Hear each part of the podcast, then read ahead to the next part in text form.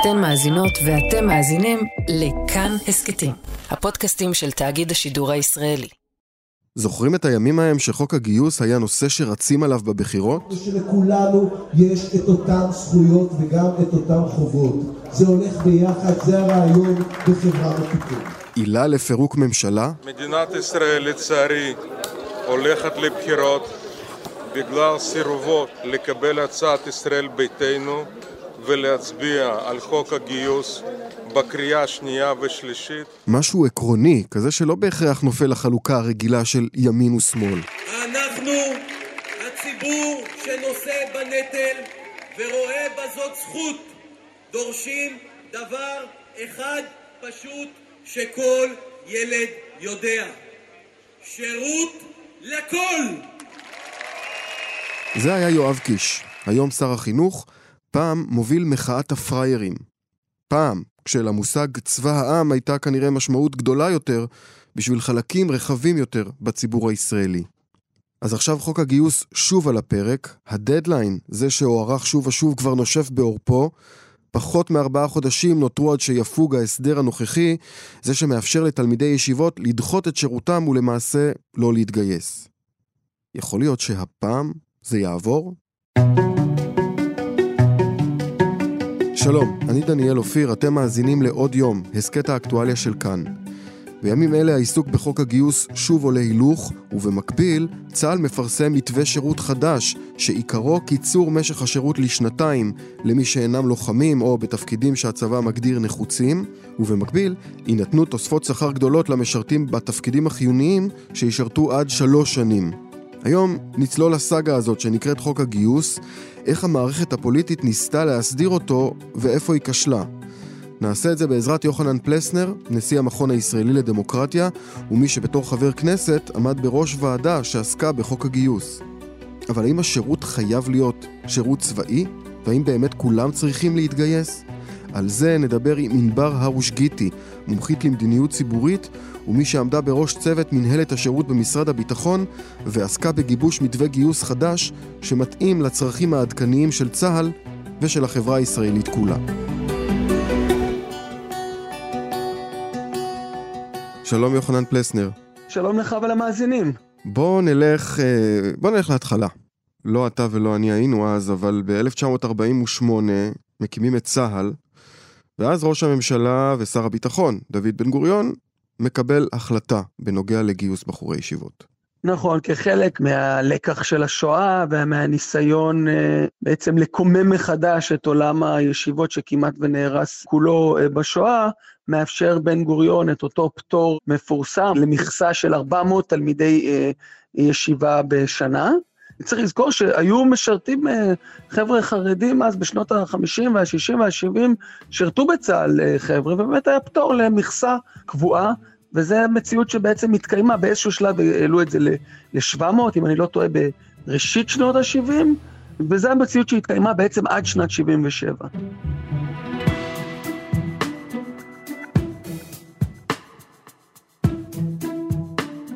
המספר הזה הולך ונשחק בעצם, מה שמתחיל כ-400, כמו שאתה אומר, מוכפל, ובהמשך המגבלה הזאת בכלל אה, מוסרת בגלל שהמפלגות החרדיות אה, דורשות להסיר את המגבלה וצריך אותם בקואליציה. כן, זה התחיל בעצם עם uh, ממשלת בגין הראשונה, 1977, המפלגות החרדיות uh, נכנסות לקואליציה וכבר הופכות להיות uh, שותפות uh, עם, עם כוח פוליטי גדול, ובעצם אז מסירים את המגבלה, מבטלים את המספר uh, 400, ועכשיו זה כבר הופך להיות uh, כל תלמיד ישיבה גבוהה או כולל שמעוניין לקבל, מה שאז קראו דחיית שירות על בסיס תורתו אומנותו, יכול לקבל את זה, כל אחד. והיו צריכים להתייצב מדי שנה ולהאריך את הדחייה, דרך אגב, עם גיל פטור מאוד גבוה, קרוב לגיל סיום המילואים. ושם בעצם התחילה הצמיחה הגדולה ומספר תלמידי הישיבות. עדיין, בגלל הדמוגרפיה, אה, זה היו מספרים קטנים.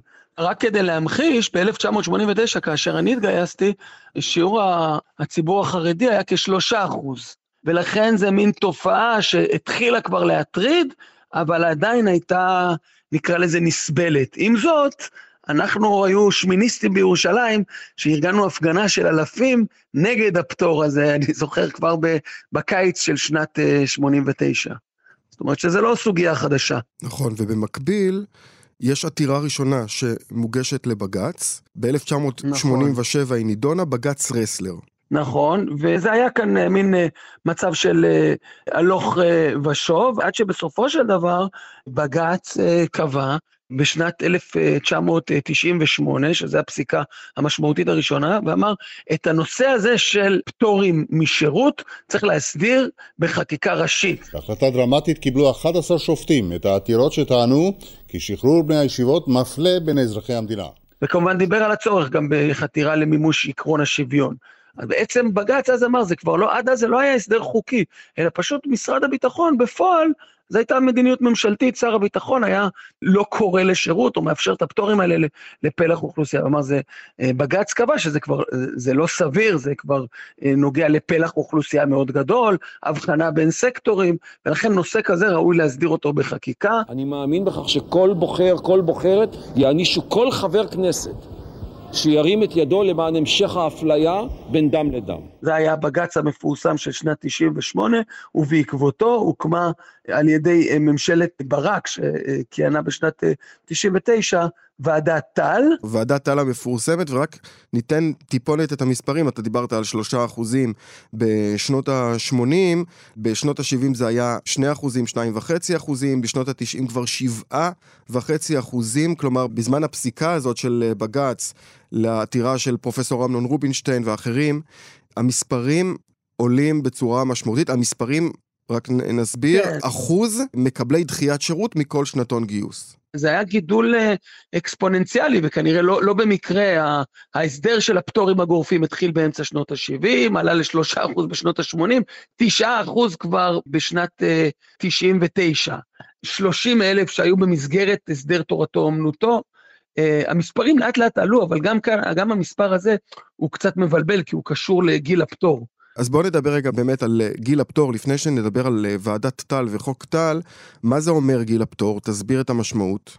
כשצעיר חרדי לא מתגייס, הוא לא מקבל פטור מגיוס לצה"ל. הוא הולך ללשכת הגיוס, כמו שחייב גיוס אה, רגיל הולך ועושה צו ראשון, מגיע הצעיר החרדי מזומן לאותו צו ראשון, ואז הוא מגיש נייר שבו הוא אומר, אני תלמיד אה, ישיבה גבוהה, ולכן אני מעוניין להמשיך ללמוד, ואז הוא מקבל דחיית גיוס על בסיס תורתו אומנותו. זאת אומרת, הוא לא מקבל פטור, הוא מקבל דחיית גיוס. כל עוד אתה לומד בישיבה, הגיוס שלך נדחה. הרוב הגדול והמוחלט של אלה שמקבלים דחיות גיוס, בסופו של דבר לא משרתים. אז באיזשהו שלב, דחיית הגיוס הופכת לפטור uh, משירות, ואז נשאלת השאלה, מתי? אז במקור, הלוגיקה הראשונית היה עד סוף גיל המילואים, אזור, אזור אה, גיל 40 פלוס. לאט לאט הבינו שזה לא סביר והתחילו להפחית את, ה, את גיל הפטור. אחר כך סביב חוק טל, אם אני לא טועה, זה התקבע איפשהו בין 28 ל-26, אבל גיל פטור מאוד מאוד גבוה. אז המשמעות היא בעצם, כשבאותו רגע שבו אתה בוחר ללכת לדחיית גיוס על בסיס תורתו אומנותו, אתה מקבל שתי החלטות. אחת, אני לא הולך לצה"ל, ושתיים, אני בעצם אה, מחייב את עצמי ללמוד בישיבה גבוהה, ואחר כך לרוב באזור גיל 22 בכולל, ויש לי מחויבות חוקית אה, לדבר הזה, זאת אומרת, אין לי אופציה אחרת. אני צריך להמשיך ללמוד עד שאני מקבל את הפטור מצה"ל, ב, כמו שאתה כן. אומר, בגיל יחסית מאוחר, 20 פלוס פלוס, בואכה 30, ורק אז אני מקבל פטור מצה"ל, ואז אני יכול להחליט מה אני רוצה לעשות, אם אני רוצה להמשיך כן, ללמוד, אם אני רוצה לעבוד. עכשיו, בדיוק. עכשיו, לרוב, כשגיל הפטור היה כל כך גבוה, בעצם זה הביא לנו את החברה החרדית כמו שאנחנו מכירים אותה היום, גידול דמוגרפי אדיר, מסה גדולה שלא מתגייסת, מקבלת דחיית שירות, צריכה להישאר בישיבה עד גיל מאוד מאוד מאוחר, מתחילים אה, אה, להקים משפחה, ואז כשיוצאים באזור גיל 20, 6, 7, 8, 30, ומקבלים כבר את, ה, את הפטור, נמצאים במצב של אה, אה, הורים, כמה ילדים, ואז היכולת שם לרכוש מקצוע, לרכוש השכלה, היא כמעט לא קיימת, כי אתה כבר צריך לפרנס משפחה, וזה איז, איזשהו מין מעגל קסמים, שגם התוצאה שלו, בין השאר, הייתה השתלבות מאוד אה, נמוכה בשוק העבודה, וגם במקרים של ההשתלבות זה במקצועות עם פריון מאוד מאוד נמוך.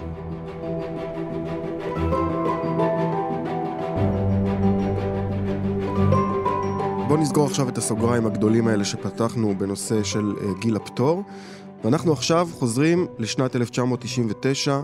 אהוד ברק עולה לשלטון, במקביל בג"ץ מוציא כרטיס צהוב או אדום, איך שתקרא לזה, ואומר שר הביטחון לא יכול לפתור סתם ככה אה, תלמידי ישיבה, צריך הסדרה חוקית של זה. ואז מקימים את ועדת טל. מה זאת ועדת טל? ועדת טל זה ועדה אה, שהוקמה על בסיס הסכם קואליציוני בין אהוד ברק ויהדות התורה. זה היה נושא שעמד במרכז מערכת הבחירות של 1999. ללמדך כמה זמן אנחנו מתמודדים עם הסוגיה הזאת. הוקמה ועדה, ובסופו של דבר היא הציגה המלצות כבר, בזמן שכבר ההמלצות היו מוכנות לחקיקה, כבר אהוד ברק אה, הסתיימה כהונתו, וראש ממשלה היה אה, אריאל שרון, אה, ובעצם מה שנקרא חוק טל, אה, הובא לאישור הכנסת ב-2002. קבוצה של חיילי מילואים המאיימים להחזיר את פנקסי המילואים שלהם לצה"ל הפגינה היום מול משרד ראש הממשלה בירושלים. כתבנו חזי מחלב מציין כי מדובר באנשי מילואים המתנגדים לחוק טל, משום שלטענתם החוק יוצר אפליה בין דם לדם. והיה בתוקף עד 2012. חוק שעיגן את הסמכות של אה, שר הביטחון לדחות את הגיוס של תלמידי הישיבה. אחד המנגנונים שהיו שם נקרא שנת הכרעה. דוחים את הגיוס עד גיל 22 לכל מי שמבקש, ובגיל 22 הוא לא חייב להתגייס, אבל הוא גם לא חייב להיות בישיבה. ואז אחרי השנה הזאת הוא מחליט אם הוא רוצה להתגייס או רוצה להמשיך בישיבה. ומה היה הרציונל של שנת ההכרעה? הרציונל של שנת ההכרעה היה בעצם לתת להם את השנה הזאת שבה הם לא, בשנייה שהם יוצאים מהישיבה הם ישר נלקחים לצה"ל, אלא לתת להם את הניתוק הזה כדי לאפשר להם לקבל את ההחלטה הסוברנית של עצמם. הייתה איזושהי תיאוריה מאחורי הדבר הזה, חבל להתעכב על זה יותר מדי, כי התיאוריה נכשלה, בשנת ההכרעה זה היה מנגנון שלא הביא לשום תוצאה, ובעצם הבעיה המרכזית בחוק טל הייתה הפער בין התכלית של החוק והמנגנונים שנקבעו בחוק כדי לבצע את התכלית. זאת אומרת, היה דיבור כללי על, על יותר שוויון, ובפועל מנגנון שאפשר אה, לתת אה, אה, דחיות שירות בלתי מוגבלות אה, בכמות, עם איזושהי מין שנת הכרעה שלא הביאה אה, לשום תוצאה. והתוצאה של חוק טל הייתה עלייה מסוימת בשיעור המתגייסים, הגענו ב, אה, בסופה של התקופה לסדרי גודל של כאלף מתגייסים, דרך אגב מספר שהוא דומה למספר uh, היום, זה נעצר שם, וזה ודאי לא הגיע לשיעור גדול, מכריע, משמעותי של מתגייסים מקרב החברה החרדית, וצריך לזכור שאלה שהתגייסו, היו גם קצת סימני שאלה על מה שנקרא מידת החרדיות שלהם. אז אמרנו שהחוק הזה נחקק ב-2002, והתוקף שלו היה שתי תקופות של חמש שנים. כלומר, אנחנו מגיעים ל-2012. כן, הוא נחקק כהוראת שעה לחמש שנים, והאריכו אותה פעם אחת ב-2007, וכשזה הגיע להארכה השנייה, אה, ב-2012, שם בעצם התערב בג"ץ. זה יום חשוב, אה, מה שהיה לא יהיה. יום לפני פקיעת חוק טל, הורה שר הביטחון אהוד ברק לרמטכ"ל בני גנץ להכין מתווה לגיוס חרדים לצה"ל, על פי חוק שירות ביטחון 1986. מחר בבוקר יושבים, מתכננים, מוצאים צווי גיוס, עושים תהליכי מיון ומוצאים את הפתרון לעניין. בג"ץ מתערב, מה קורה? בג"ץ קבע בפסיקה שלו שלא ניתן להאריך את חוק טל במתכונתו הנוכחית.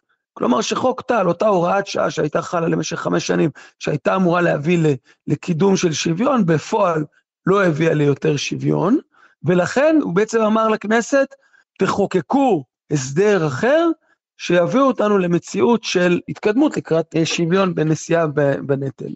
ומה הכנסת עושה בתגובה לפסיקה הזאת של בג"ץ?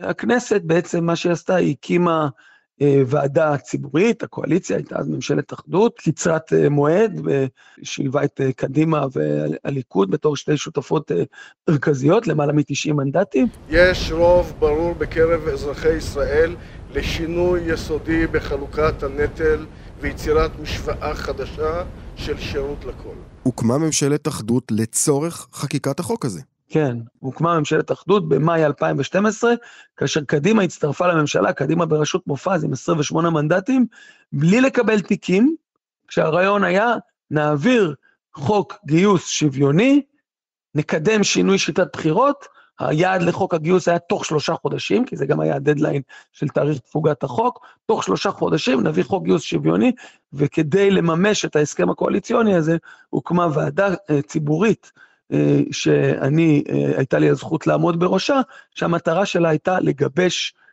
חוק גיוס חלופי, שיביא למציאות הרבה יותר שוויונית. אני מאמין שארבעה עקרונות מרכזיים צריכים להנחות אותנו. קודם כל, חלוקה שווה יותר של הנטל. שנית, הדרגתיות בביצוע. שלישית, הכללת יהודים וערבים כאחד. ורביעית, לעשות כל זאת בלי לשסות ציבור בציבור. ספר על מה שעשיתם אז בוועדת פלסנר, על שמך.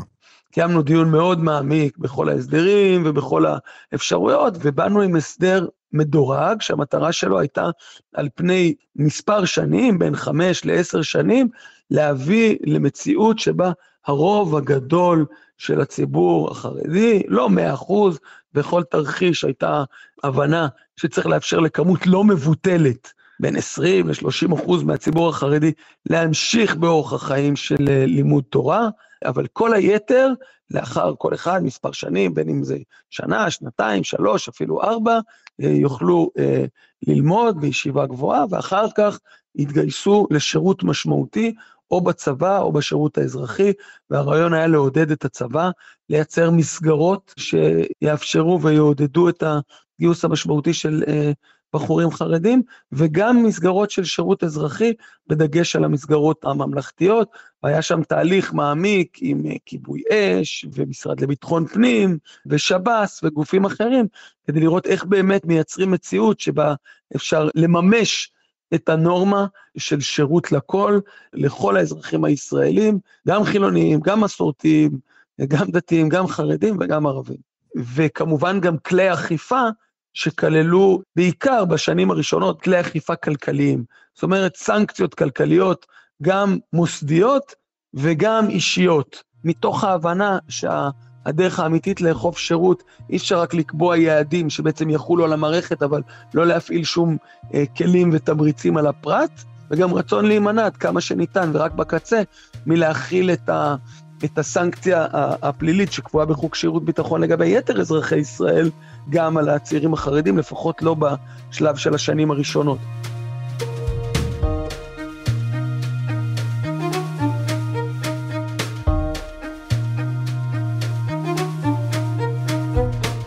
נשמע מצוין, אידילי כמעט. מה קרה עם זה? בסופו של דבר, מבחינה פוליטית, ראש הממשלה נתניהו בזמנו הכפיף את עצמו לזכות הווטו של החרדים. ממש ביום לפני שפורסמו מסקנות הוועדה, הוא החליט שהוא מעוניין לפרק אותה, ולכן התפרקה הממשלה. ראש הממשלה בחר לעמוד במקום לנוע קדימה. בכל פעם שהיה עליו לקבל החלטה, הוא בחר באינטרס של המיעוט על פני האינטרס של הרוב בישראל. ובעצם אה, אה, זה הוביל אותנו לבחירות, לבחירות של אה, ראשית 2013, ונכנסנו לבחירות בעצם בלי חוק גיוס, והממשלה שקמה אחרי זה, אחרי, ב-2013, ממשלת נתניהו-לפיד-בנט, הביאה חוק גיוס שבהרבה מובנים מתבסס על העבודה שעשינו בדוח פלסנר. החוק הזה היה בתוקף במשך שנתיים, עד לנפילת ממשלת בנט-לפיד-נתניהו, וכשחזרו המפלגות החרדיות לקואליציה עם מר נתניהו ב-2015, אחת הפעולות הראשונות היו לבטל את חוק הגיוס ב-2013, ובעצם להביא חוק שהיה... אה, ששוב נפסל בבג"ץ. על פי השופטים קיים כשל עמוק בהסדר החוק וביכולתו לצמצם את אי השוויון. הנשיאה נאור אמרה כי הסדר הגיוס החדש פוגע בשוויון פגיעה עמוקה. נפסל ב-2017, וזה היה ברור שהוא ייפסל, כי זה היה בעצם חוק ש... איך אומרים, אה, מהמקפצה, במובן הזה של כמעט אה, לא היו בו יעדים מחייבים, וזה בעצם היה חוק שהתוצאה המעשית שלו הייתה כל חרדי שיכול להתגייס, אין שום כלים, אין שום אכיפה, אה, ולכן זה לא לקח לבג"ץ עשר שנים לפסול את ההסדר הזה, כמו שלקח לו עם חוק טל, זה לקח לו בדיוק שנתיים, כי זה היה ברור שזה היה הסכם שאפילו לא הייתה בו מראית עין של ניסיון להגיע ל... אה, ליותר שוויון, אלא פשוט הסדרה חוקית של תהליך הענקת הפטורים הגורפים אה, לאוכלוסייה החרדית.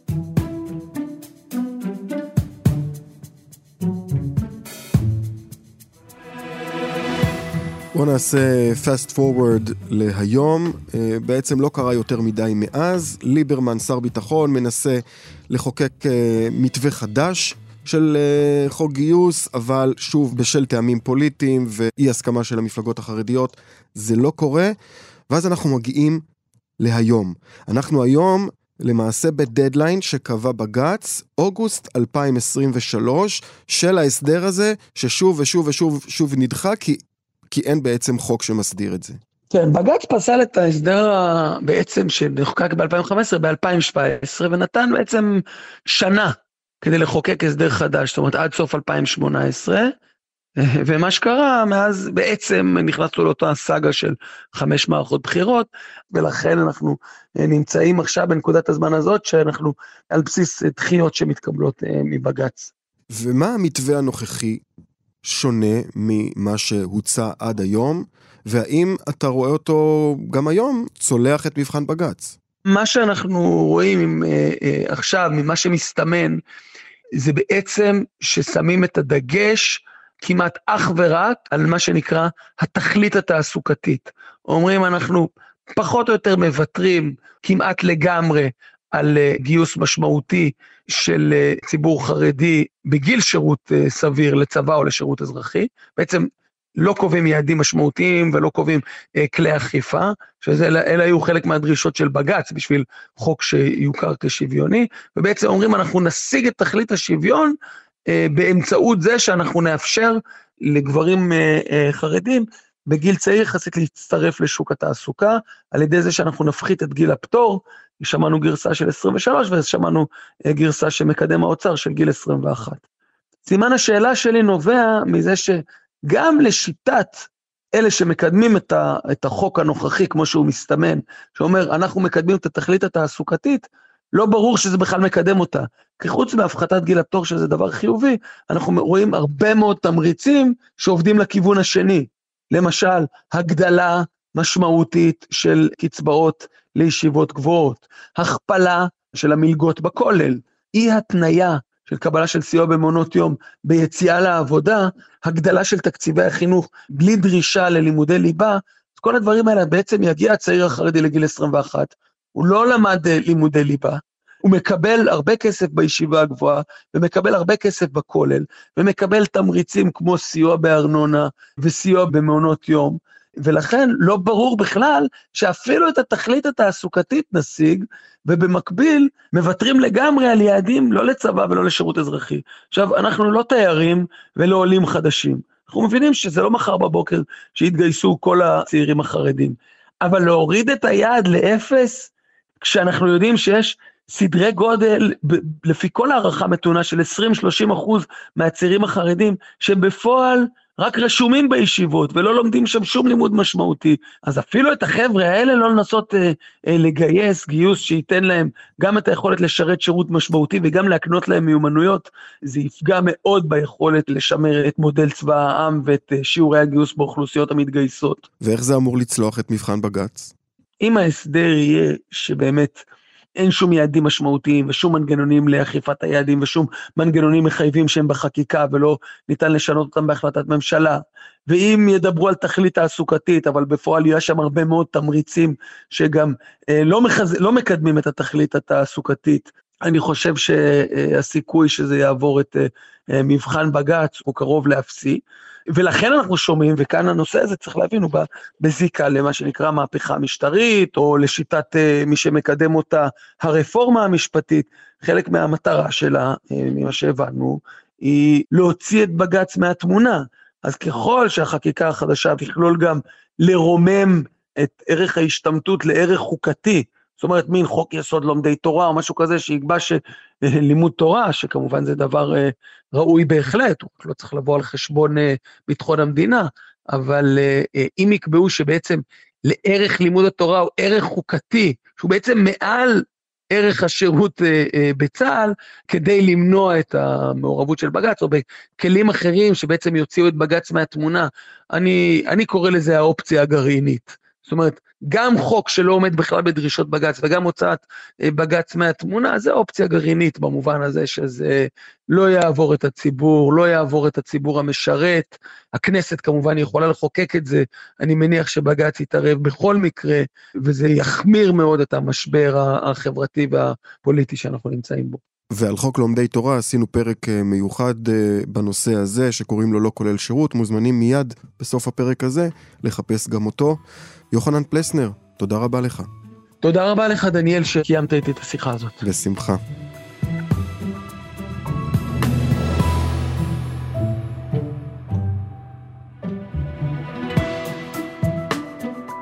בשנים האחרונות פעל צוות בתוך משרד הביטחון במאמץ לגבש מתווה שירות חדש שלא כולל רק שירות בצבא, אלא מפתח מסלולי שירות חדשים בארגונים נוספים של החברה הישראלית.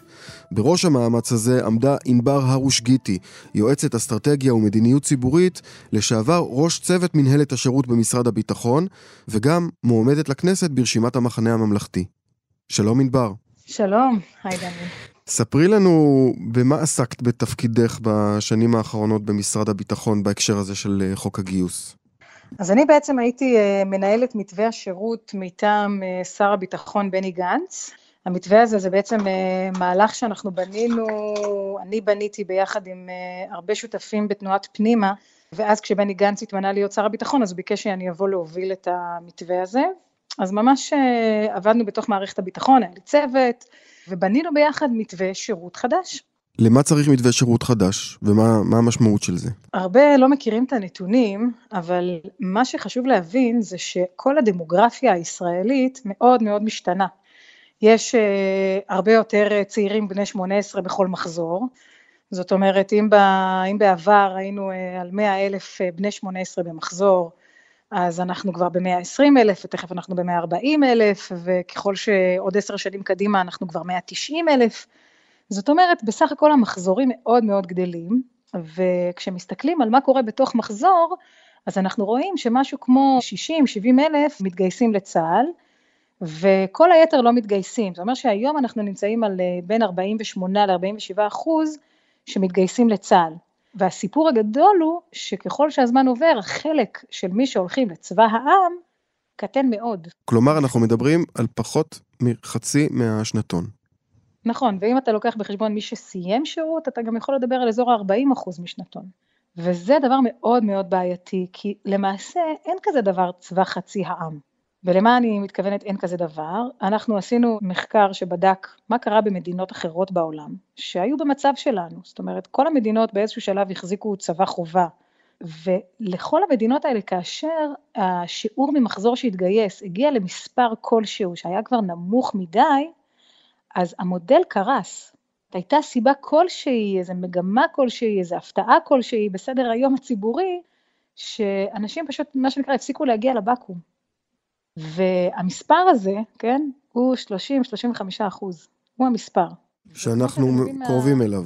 בדיוק. ולכן אנחנו הבנו שאם אנחנו לא נעשה מעשה, כאילו, אני לא רוצה להישמע יותר מדי זה, אבל היסטורי, ובעצם נשנה את תפיסת השירות, את מבנה השירות בישראל, אז אנחנו יכולים לאבד את צבא העם. בעצם החלופה לצבא העם או לשירות חובה היא אה, צבא בשכר, כן, מה שקוראים לו בטעות צבא מקצועי, כן, כי גם צה"ל הוא מקצועי, אבל הכוונה היא שמשלמים לאנשים עבור שירותם, כמו מחירי השוק לצורך העניין.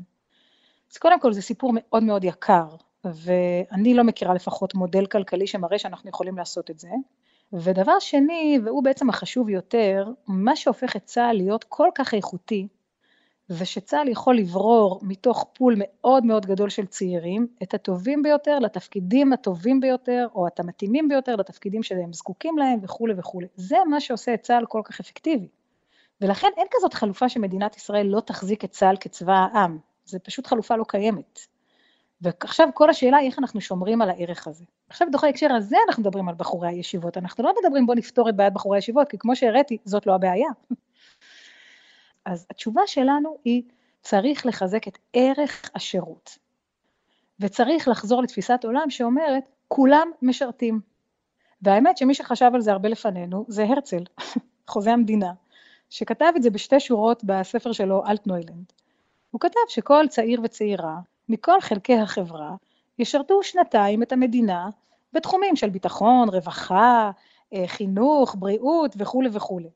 אז יש כאן איזה מין היגיון נורא נורא בסיסי, שאומר, אזרח ישראלי, חלק מהמימוש של האזרחות שלו, עובר דרך הרעיון של שירות. עכשיו, צה"ל, אה, השנתונים גדלים, צה"ל לא זקוק לכולם, יש שינויים טכנולוגיים, אוקיי, בואו משנים את, את תפיסת החשיבה שלנו ואומרים, כולם צריכים לשרת, אלא שיש לנו שירות בצה"ל, יש לנו שירות בתחום של ביטחון פנים והצלה, ויש לנו שירות בתחום חינוך ורווחה. בכל התחומים האלה מדינת ישראל חסרה בכוח אדם, כמו באמת, כאילו איפה שאנחנו לא מסתכלים זה המון המון אנשים חסרים, והשירותים החברתיים שלנו לא מספיק טובים. והיינו יכולים לפתור הרבה מאוד בעיות דרך השימוש בהרבה צעירים שבעצם יושבים בבית, כן, ולא עושים שירות, וזה סתם חבל. עכשיו בהקשר לבחורי הישיבה, אנחנו לחברה החרדית רוצים גם להכיר במנגנוני שירות קיימים בעולם הרווחה והחסד, שבמידה רבה אפשר להגיד שממש החרדים מחזיקים אותו, כן, מזק"א וידידים ודרך המון המון ארגונים שהם ארגוני הצלה וחסד ממדרגה ראשונה. אז קודם כל בואו נכיר בזה. והדבר השני זה בואו נבנה כמה שיותר מסלולים מוטי תעסוקה לחברה החרדית, כדי שאדם חרדי יוכל בכל זאת להשלים את הליבה שהוא לא רכש, ועוד לקבל הכשרה מקצועית, ולצאת משלב השירות שהוא ממש יכול להשתלב בצורה מלאה בעולם התעסוקתי. וגם הדגמנו והראינו שאפשר לעשות את הדבר הזה. וככה בעצם גם להתגבר על הבעיה הכלכלית, וגם להתגבר על שאלת השוויון והשירות.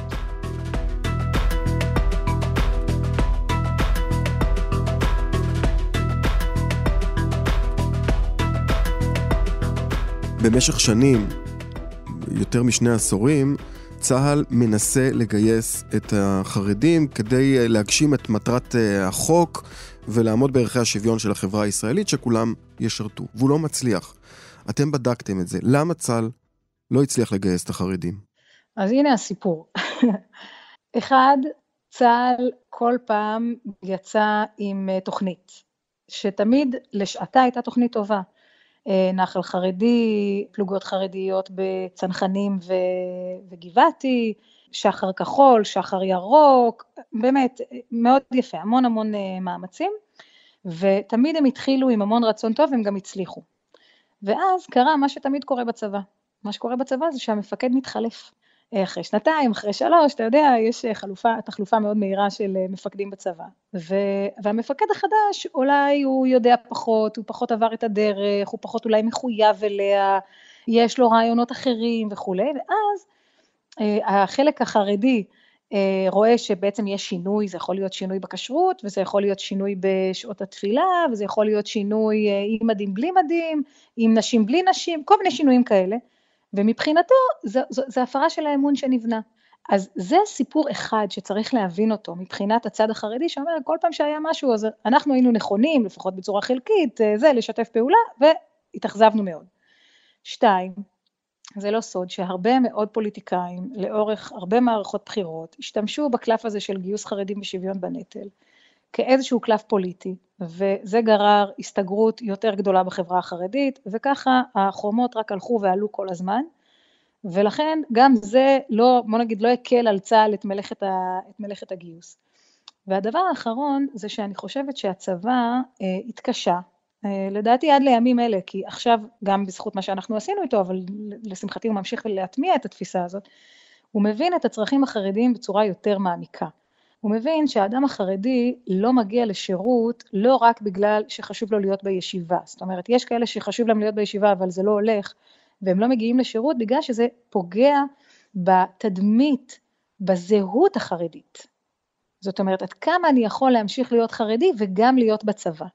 וזה אתגר מאוד גדול לאדם החרדי שמגיע לצבא ולכן יש כאן פער גדול.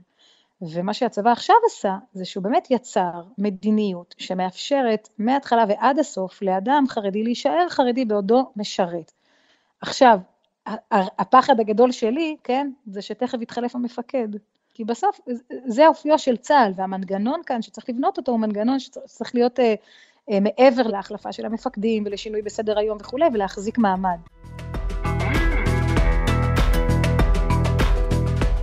אז מי על פי המתווה הזה שגיבשתם לא ישרת בצה"ל, והאם זה עונה על ערך השוויון?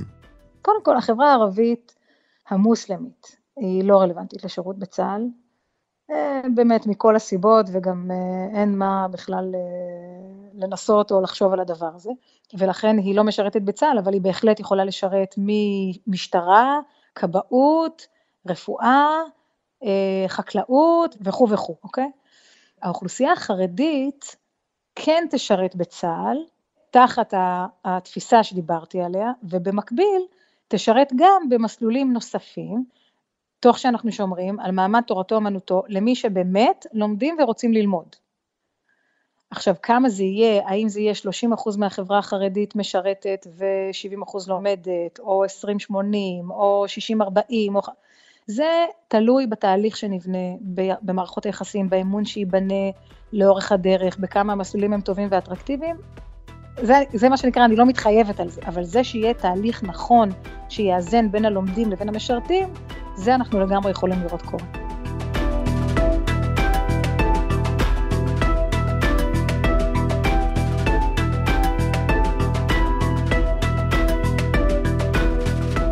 ענבר, בימים אלה אנחנו שומעים על מתווה הגיוס החדש שצה"ל ומשרד הביטחון מפרסמים. איך את רואה את המתווה הזה? האם הוא עונה על הצרכים של צה"ל ושל החברה הישראלית? אז תראה, זה מתווה שהוא בעצם החלופה הכי פחות טובה. ולמה היא החלופה הכי פחות טובה? כי המתווה הזה, לפי הפרסומים כמובן, אומר מצד אחד אנחנו מורידים את גיל הפטור לחרדים, שזה יכול להיות דה פקטו מצב שאנחנו לגמרי פוטרים חרדים משירות, ואנחנו מייצרים פיצוי בצורה כלכלית למשרתים. עכשיו, מי ששירת בצבא וכולי, מבין שזה שוחק מאוד את ערך השירות. וזה מייצר מצב שהמשרתים אומרים לעצמם, רגע, רגע, אם בשביל ללכת לצבא משלמים לי, אז אני לא באמת צריך את הכסף הזה, בוא, אם אני אלך לאוניברסיטה או אם אני אלך לעבוד, אני ארוויח הרבה יותר כסף, אז לכן אני מעדיף שלא. בעצם יש כאן מנגנון שחיקה נוראי, שלא נדבר על משוואה אה, שגם עוד יותר מגבירה את המתח בין המשרתים לבין הלא משרתים, בצורה של אה, שכר וכל הדבר הזה.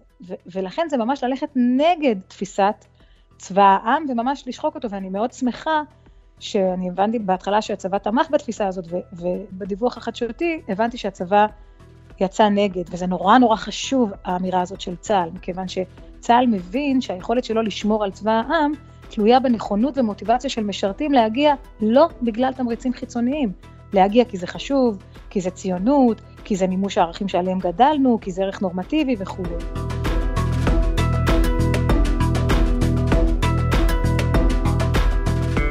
ענבר ארוש גיטי, תודה רבה לך. תודה רבה, דניאל.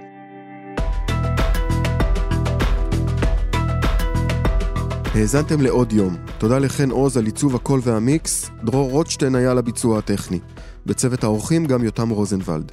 היה לכם מעניין? קדימה, תשתפו את הפרק. אם אתם מאזינים לנו בספוטיפיי או אפל פודקאסט, נשמח אם תדרגו אותנו בנדיבות, ואפשר גם להשאיר הערות. אפשר לשתף תובנות גם בקבוצת כאן הסכתים בפייסבוק, או לכתוב לי בחשבון שלי בפייסבוק או בטוויטר.